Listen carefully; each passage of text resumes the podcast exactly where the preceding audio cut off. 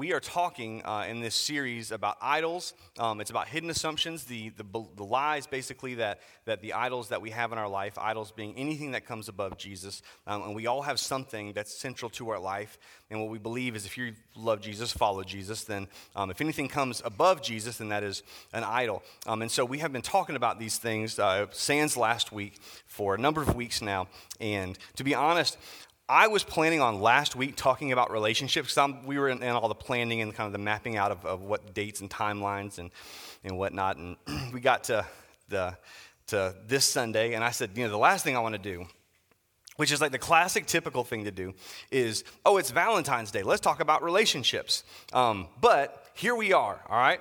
Um, so I want you to know, there's, there's, let me tell you, the reason I didn't want to talk about it wasn't because I didn't want to.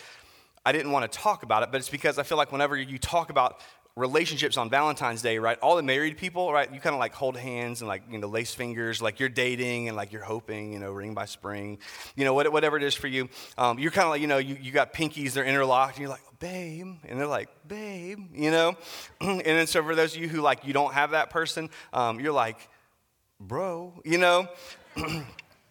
and you kind of are, are, here thinking maybe you know what's this going to be? What's the trajectory? What's it going to look like? I, I already know. I'm very self-aware today that i don't have that person. But really the reason is, is because i was like man i don't want to rain on everybody's parade on valentine's day okay? So let me give you where we're going with this entire sermon okay? I'm going to tell you uh, up front the bottom line which is probably not a good idea to do because when i tell you the bottom line up front it just kills all the tension in the talk but i'm going to tell you anyways because some of you if i don't tell you right now you're going to go ahead and check out okay? So here's here, here's the entire sermon the person who you are with is supposed to be a complement, not the fulfillment. But when fulfillment becomes the com- but when the complement becomes the fulfillment, you will always live with a void and a longing and a need deep down inside. Okay? So, whole sermon, you don't need a relationship. Okay? Let's pray. Just kidding. the reason I think relationships are difficult and a little bit tricky uh, is actually because of the fact that we were made in the image of God, right? We were the imago Dei, made in the image of God. Um, and so, if anything is going to have the tendency to take the place of God, it is going to be a relationship. Um, and those of you who uh, are married or have you know been with someone for a long time, um, you know this that that that person begins to become someone in your life that they replicate a lot of the things of God the companionship, um, the, the dependence, the, the love, the affection, on all those things that, that, that trend towards a relationship. But you also know in every relationship there are hidden assumptions. Um, everyone in your first year of marriage, you find out there are hidden assumptions. There are big hidden assumptions and there are small hidden assumptions. There are the hidden assumptions that everybody's going to close their shower curtain, right, when they get out of the shower. And there are assumptions that um, if you clean, or if you cook, you don't have to clean. And if you clean, you don't have to cook. And if you wash, you don't have to fold. And if you wash and fold, then it makes sense that you would put it away, right? Because, you know, I don't want to finish your job for you. You've already done two thirds of the work. Like, I'm not trying to step on your, you know, territory. And then there's bigger ones of how you're going to resolve conflict, how you're going to, to perhaps raise your kids, the amount of time that you're going to spend on your career, the amount of time that you're going to spend at home, how you're going to interface with one another, how you're going to interface with your parents, how you're going to face with your spouse's parents. Like all of those things have to do with relationships. And we have assumptions around how we're going to deal with those, but more so, we have assumptions about how relationships are going to make us feel. Um, for some of us, we want a relationship and look forward to a relationship simply because it validates us. So the assumption is, is if I am with someone, I now feel valid as a person. And some of it is, I not just feel valid, but I feel valued as a person. I feel like people value me, people, people value who I am as a person. And to be honest, in Christian culture, and I've become really aware of this recently, in Christian culture, we are terrible at perpetuating this. Right? For some of you, you're like, you're single and you're in your mid 20s, you're in your mid 30s. Some of you are like, I'm in my mid 50s. Okay, good for you, right? But, but there's this terrible thing that happens in Christian culture, especially where it's, where it's you aren't significant enough, substantial enough, you aren't really kind of saved enough and sanctified enough until you have a spouse. And Paul would say, I disagree. But for a lot of us, the assumption behind a relationship is that when I find this person, they will, in essence, complete the half that I'm missing, the part that I'm missing. They will be a quote unquote complement to me, but really I'm looking for, for fulfillment from them. And what we don't see, and what, what, what you know and I know, for those of you who are married, is some of us, we're living in the wake of that assumption. And by that I mean, you are in a consistent state of needing to be valued and validated by your spouse. And it's never enough. It's never enough. You're continually operating from a deficit because you looked for that, that value and that worth from somebody else. And, and the problem is, is as long as I, we talked about this before, but as long as I need you, I don't really need you. I am loving myself through you. And you're never going to be able to fully love me in all the ways that I need to be loved and fulfilled. And you know what happens?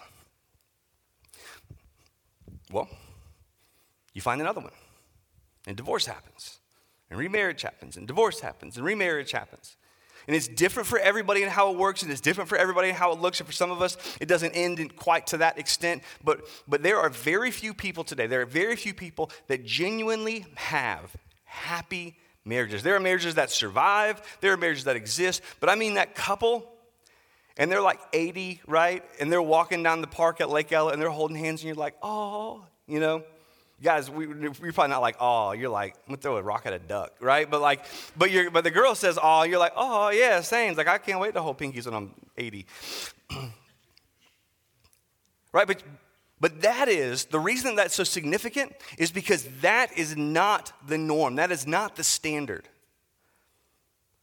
And what I find interesting is that our culture perpetuates this sense that I, I am not enough, and I need you to complete me. I am not enough, and I need you to completely. I need you to basically redeem me. And we wouldn't put it in those terms, but without that person, we feel incomplete. And it's okay to want, it's okay to long, it's okay to look forward to. But one of the things I find fascinating is in the Bible, there's this story. There's this story that it's classic Bible where you, you read basically and project into what you see of it. So, some people, when you read this story, it's a, it's a story in the book of Genesis. When you read this story, you look at it like, oh my gosh, that was such a love story. I look at that and I would say, oh my gosh, that was so toxic and unhealthy. and hopefully, you're going to be on my side by the time this whole thing's over with. It's a story about a guy uh, by the name of Jacob. So, Jacob, um, you got to know Jacob's backstory because, like anybody, the reason why we are who we are is because of a lot of the experience, kind of the cumulative effect of the experiences that we've had in life. So, Jacob, um, Father Abraham, let's start off with him, was his, was his granddaddy. Father Abraham had many sons, many sons had I am. And so are, thank you. All right, so all the people from Wildwood, you just showed up. I thank you for that. so, Abraham had a son, Isaac. Isaac had two sons, Jacob and Esau. So Esau was the older, Jacob was the younger, but there was a prophecy that Jacob was actually going to be the one to take on and carry um, the promise of God that God had made to Abraham. Well, Isaac, the dad, wasn't a big fan of that, and so Isaac really loved his son Esau. I mean, Esau was, was, was the guy. Esau was the dude. Esau was the man. And so Esau was his dad's favorite. Um, but Jacob, his mom really kind of, you know, clung to Jacob.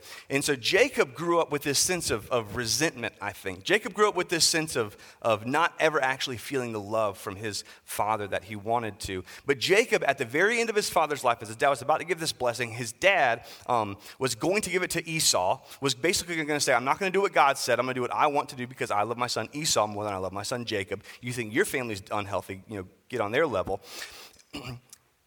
And so Esau at the last minute jumps in, steals his father's blessing. Jacob, or, or, Jacob, I'm sorry, jumps in, steals his father's blessing. Esau gets so mad about this, Esau wants to kill Jacob. And so Jacob takes off and runs, leaves, is, is, is taken out of town, and so he can go to a different place. Um, and so he's going to this guy named um, Laban. Now, Laban was his mom's brother, so it was his uncle. There was kind of some family tree stuff happening at this point.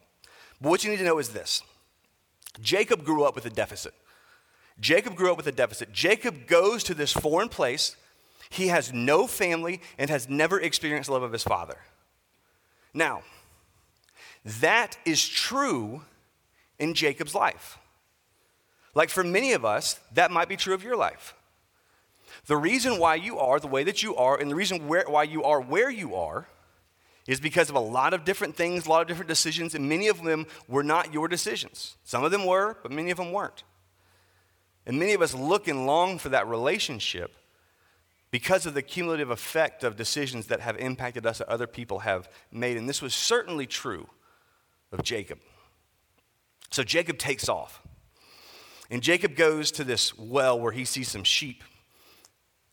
And they're all about to water the sheep. And, and they say, Oh, you know, this is, you know, these are the sheep. And he says, Have you guys heard of Laban? And they say, Oh, yeah, we've heard of Laban. You know, in fact, his daughter, Rachel, she's a she's a shepherdess. So shout out you know ladies queens am i right? You know? And so and so you know rachel's about to show up on the scene. So where we drop in is jacob who, who's a pretty needy person which we're going to see really quickly. Um, and jacob is going to interface with with rachel. And this is a story of, of, of jacob as he marries well we'll get to that. Let me start at verse 9 actually. So he was still talking with all the people who were shepherds so while he was still speaking with them, verse 9, Rachel came with her father's sheep, and now she was a shepherdess.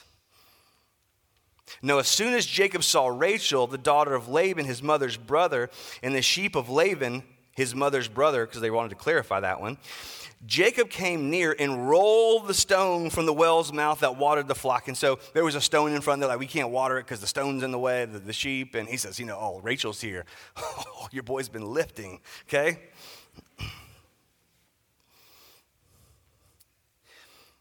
And then Jacob kissed Rachel and wept out loud. I don't know how your first date went, okay? But ladies, if this happens, if like like like he like refills your water, you know, opens the door and you're like, oh my gosh, he's like, you know, and he like kisses you and weeps like red flag, okay?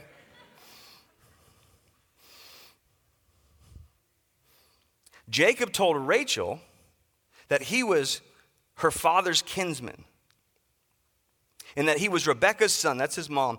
And she ran and told her father she's going to tell him. And as soon as Laban heard the news about Jacob's sister's son, he ran to meet him, embraced him, kissed him, brought him to his house. And so Jacob told him all these things. And Laban said to him, Surely you are my bone and my flesh. And he stayed with him a month. And so Laban said to Jacob, Because you are my kinsman, should you therefore serve me for nothing? In other words, you've been staying here for a month. So, how much longer are you going to serve me? I, I, need to pay you something. Tell me, what shall your wages be? Now, verse 16. Now, Laban had two daughters. The name of the older was Leah, and the name of the younger was Rachel. And it contrasts these two in verse 17. Leah's eyes were weak, but Rachel was beautiful in form and appearance. Now, I'm not like a, a, Hebrew scholar by any means, but one of the things that's interesting about this is there's some debate about what it means by her eyes were weak. Some people say that like that just means she was she wasn't attractive. Some people say that she couldn't see. Some people say that you know she had some kind of like a, a lazy or a cross-eyed. Something was going on with with with Leah. And for whatever reason, Leah in this story is the older sister who is not very sought after. But Rachel is the younger sister. And the thing that's interesting in, in the, the Hebrew is there's, there's some really racy stuff that we don't read. But basically, how this reads is and Rachel had a great figure and she was beautiful. So Jacob's like, let me tell you about my lady. She had everything. I mean, she had it going on, and she was a shepherdess too. Fella, she got a job, right? And it contrasts these two, Leah and Rachel. And so he knows that there's these two daughters. He says, okay, so here's Laban. Here's what my wages are going to be. Jacob loved Rachel, and he said, I will serve you seven years for your younger daughter, Rachel. Now, it was common to pay a price or to pay a premium or to pay some type of a dowry to be engaged. But Jacob looks at Rachel and says, Seven years. This is like you're in the negotiation and you're like, here's my number. My number's going to be like a hundred bucks. And they're like a thousand. You're like, sold. It's funny because as I was thinking about this, there, there are these there's things that just pop up that they're, they're irregular because you can read this and be like, oh my gosh, he loved her. He was willing to work seven years, babe. Would you work seven years for me? I don't know. and here's why I say that. When your relationship or relationship with someone else is an idol, you almost always and inevitably are willing to sacrifice more than is healthy. You're almost always willing to sacrifice more than is healthy. This is why, for some of you, you got in a relationship and it's just like the entire rest of the world. All your hopes, all your dreams, all your ambitions, all your friends, just gone. And sure, there's sacrifice that's required. But for some of us, right, that, that's where we are, and that's where you are in marriage. Is that you look up and you look at the monstrous amount that you've had to sacrifice. And every marriage requires sacrifice, absolutely. But there's a level of reasonable to this. There's a level of, of sufficiency to this that just as from, from a place of health, from a place of health, Jacob should look at it and say, ah, a year, you know, maybe two. That's six months.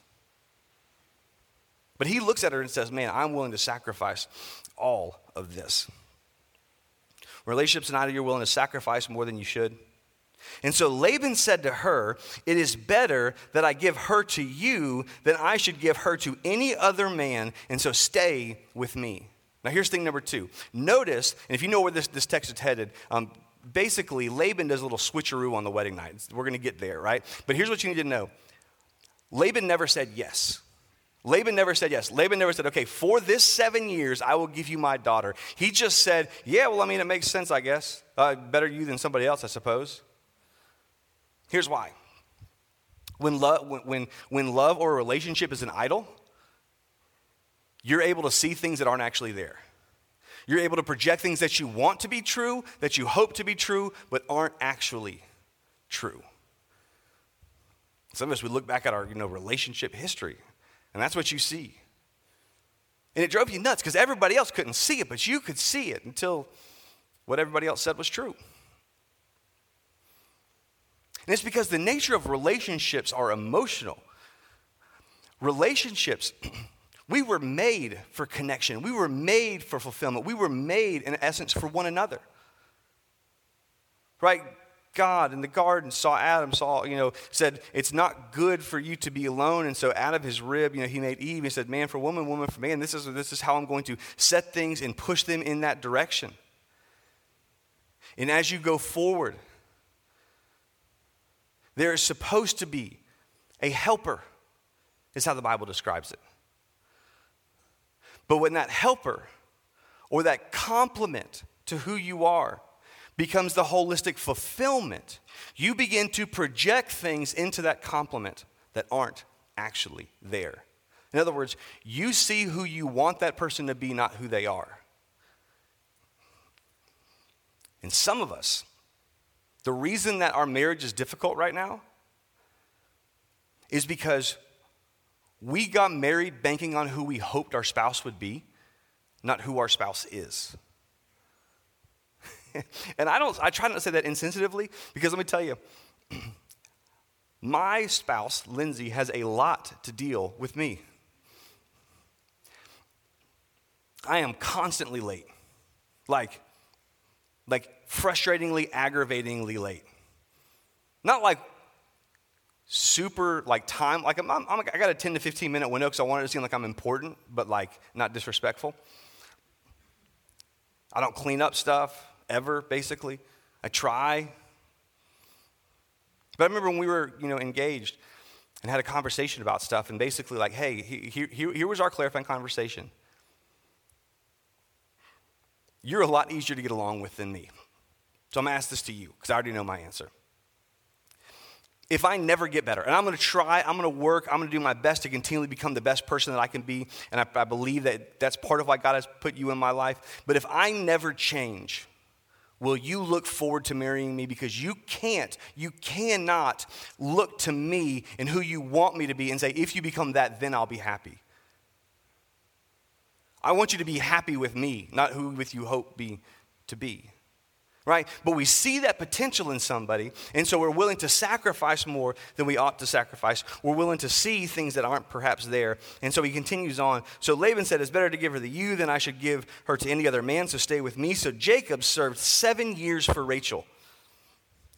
And they seemed to him but a few days because the love he had for her. We're thinking, oh, it's Valentine's Day. I'm like, bro, seven years? Like that's that's that's that's more than half a decade. That's like, you know, seven tenths of a decade. Saw that math? Like seven years, that is a long time. And I don't care who you are. But here's the thing it fed into the internal need that Jacob needed to be satiated. And so he had this sense of infatuation for an extended period of time. Is it sweet? Kinda. Is it unhealthy? Absolutely. Because from Jacob's past, he had a void that he was looking to be filled. And perhaps Jacob's thought at this point was look, nothing else has gone how I wanted it to go in life. My dad really didn't love me. My dad didn't really want a relationship with me. My mom kind of did. But then I lost my entire family. And now I'm in this foreign land with this foreign people. If I have her, maybe I'll be okay. So for seven years, he's working, looking, working, looking, waiting for that prize.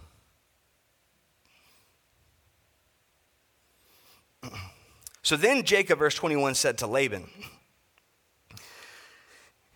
Give me my wife, that I may go into her, for my time is completed.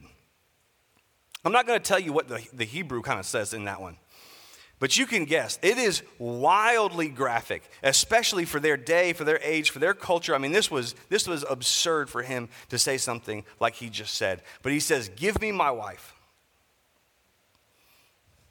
So Laban gathered together all the people of the place and made a feast. But in the evening, he took his daughter Leah and brought her to Jacob. And he went into her. Let's say that again. He took Leah and brought her to Jacob,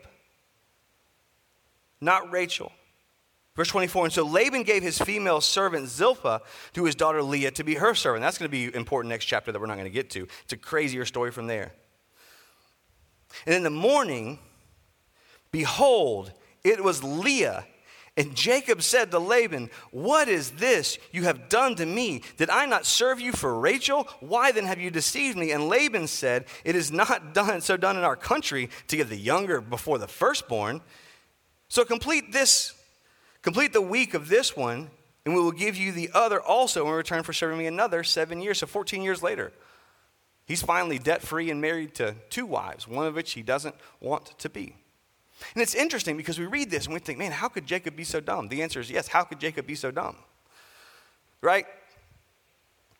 He was so, you know, needy, some might say thirsty at this point in time that the wedding night and he probably had too much to drink and they're you know kind of getting crazy and it's dark because it's you know they don't have electricity and so you know all of a sudden leah comes in the room she was you know you know heavily clothed but also on the other side of that besides just like the day of like like jacob you worked for this guy laban for seven years you had to know he was shady at some point right like you work for a boss and your boss like you can tell all right i need to i need to make sure i get a paper trail on this one right because you know Buddy's got a history.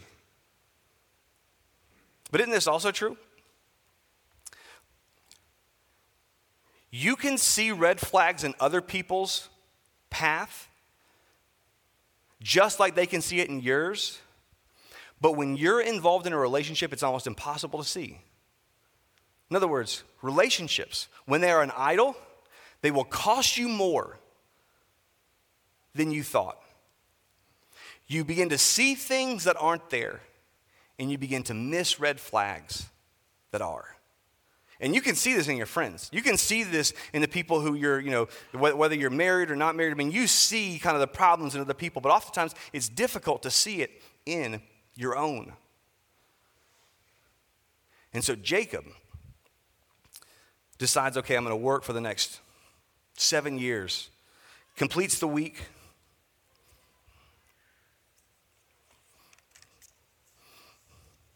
So Jacob did so, completed the week, verse 28.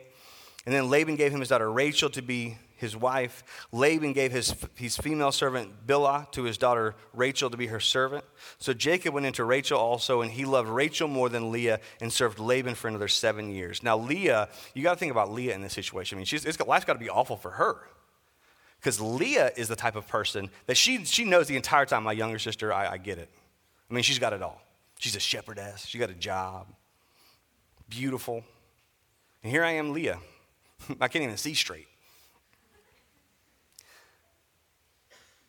And not only that, but my dad, in order to get me married, because he knew it wasn't happening, my dad had to switcheroo on the wedding night, which I don't know how dad talked, him, talked her into it. She was like, I guess, yeah, dad, I mean, you're Laban, so I guess I'll listen. I don't, I, I don't know. I, I, don't think my daughter would ever actually listen to me that much, but he, Laban perhaps is a better father, but not as good of a father. Anyways, and so then she gets married to a guy who she doesn't want to get married to, or who, who doesn't want to marry her, and she's now continually kind of the object and the subject of Jacob's disappointment. Let me tell you why this is important.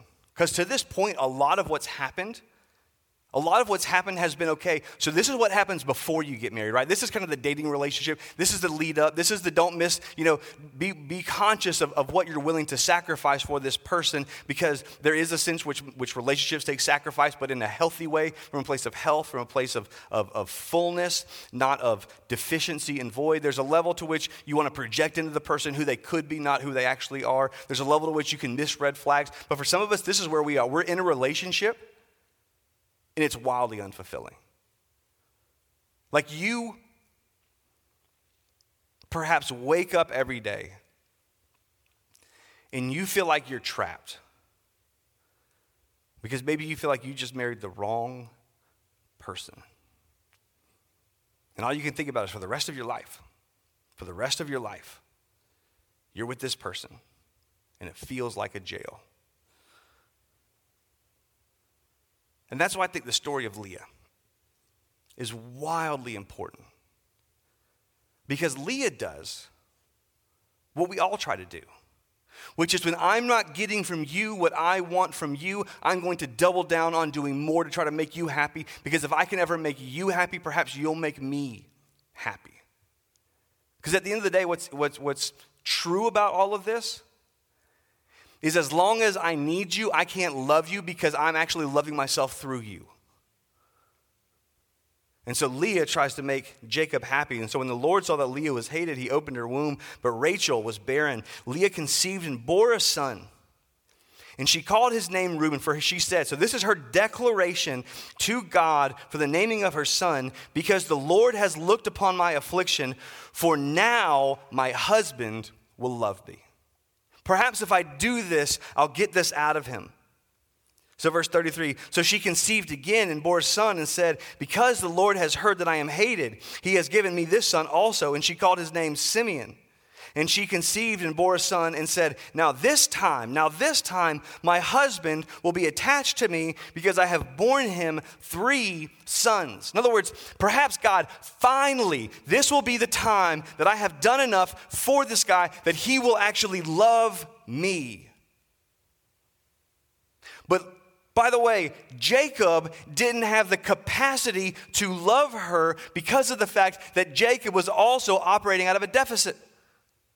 So it functionally wasn't possible for Jacob to do that because Jacob was looking for his own needs to be satiated. Leah was looking for her own needs to be satiated. And this entire story, it, it continues to go back and forth in the next chapter, but Leah is the only one who makes real spiritual progress. One of the things I heard recently, I'm not going to go too long about this. I heard, I was talking with our staff, you know, we are talking about what are the idols that happen and where does that come from?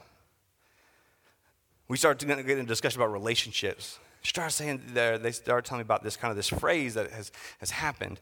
And it's basically, I know that God has someone for me because I have so much love to give to someone. I just have so much to pour out. Let me tell you, if I need to pour out, that's a need. That's still a need. By the way, if you have a need to pour out, we got a wonderful hope program. Lots of kids that need love. Thanks for someone who just snapped at that one. And I'm not saying that like in, in a mean or a negative, it's fairly confrontational, but, but here's the reality.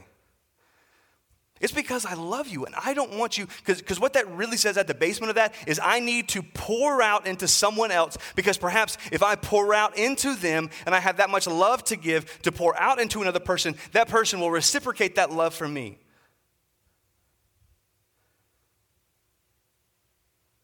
And so marriage has become a toxic, oftentimes, circle of disappointment and resentment. And it starts small and it builds over time, and resentment grows and it grows and it grows and it grows and it grows and it grows.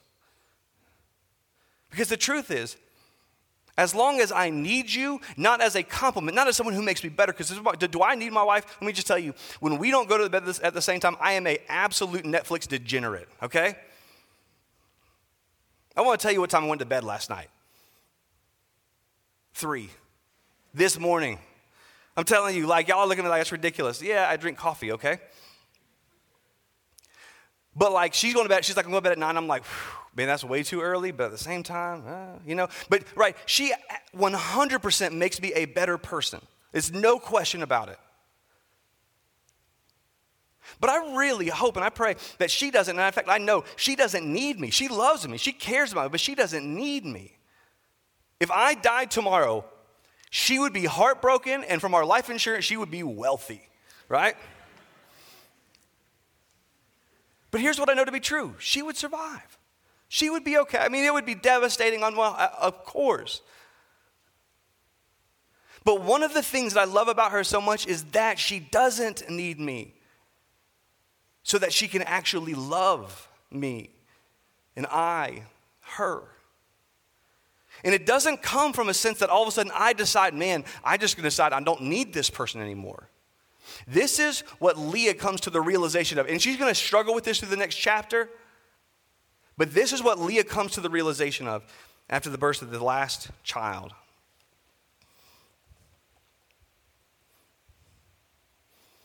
Verse 35. And she conceived again and bore a son and said, This time I will praise the Lord. Therefore, she called his name Judah, and she ceased to bear children. She says, This time, it's not about my husband. This time, it's not even about my kids. In fact, to be fair with parenting, Part of the reason we can be unhealthy as parents is because we're looking to have our needs met in our children that perhaps our spouse doesn't meet.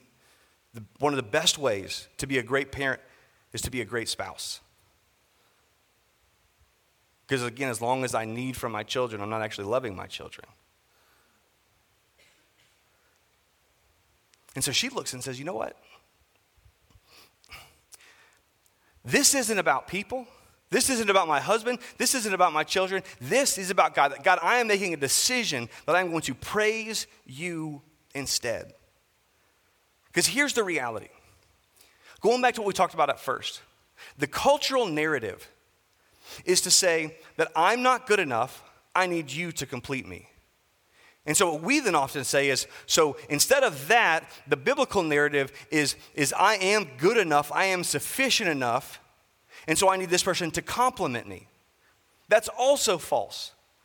Because Paul clearly states in Romans 3 For all have sinned, all have fallen short of the glory of God. The truth of the gospel is, I am not good enough. The base premise is absolutely true. I am sinful, I am depraved. At the core of who I am, there is sin, there is destruction, and I am in rebellion in my natural state against God.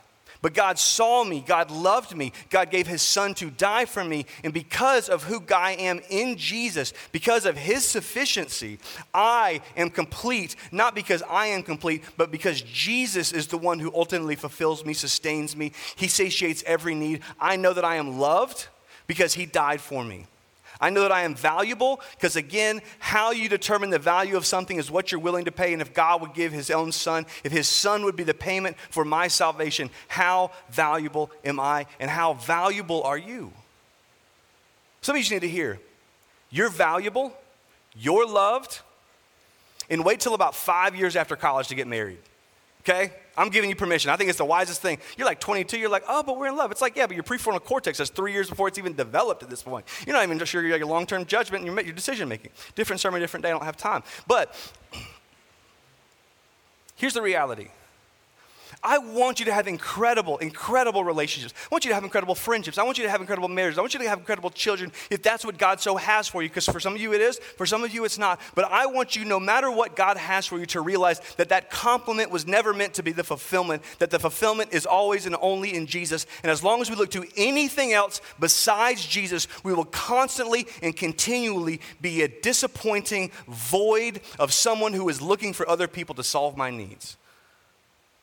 So here's what some of us need to do. Some of us need to decide from here on out, I'm going to spend time with Jesus every day. Because if I'm going to have my needs met in Jesus, I'm going to spend time with Jesus. Some of you need to decide that you've been operating out of a relational void, and so for the next year, you're going to take a year off dating. If you're married, don't take a year off your marriage. But you need to hit the reset button, hit the restart button. So, Valentine's Day 2022, you're going to be able to enter back into that pool. And let me tell you about Easter, you're going to see somebody and be like, oh, God, is this my Boaz, right? Like, is this my Rachel? Or is it Leah? You know, God, I think it's just a person, right? I want you so deeply and desperately to have wonderful relationships.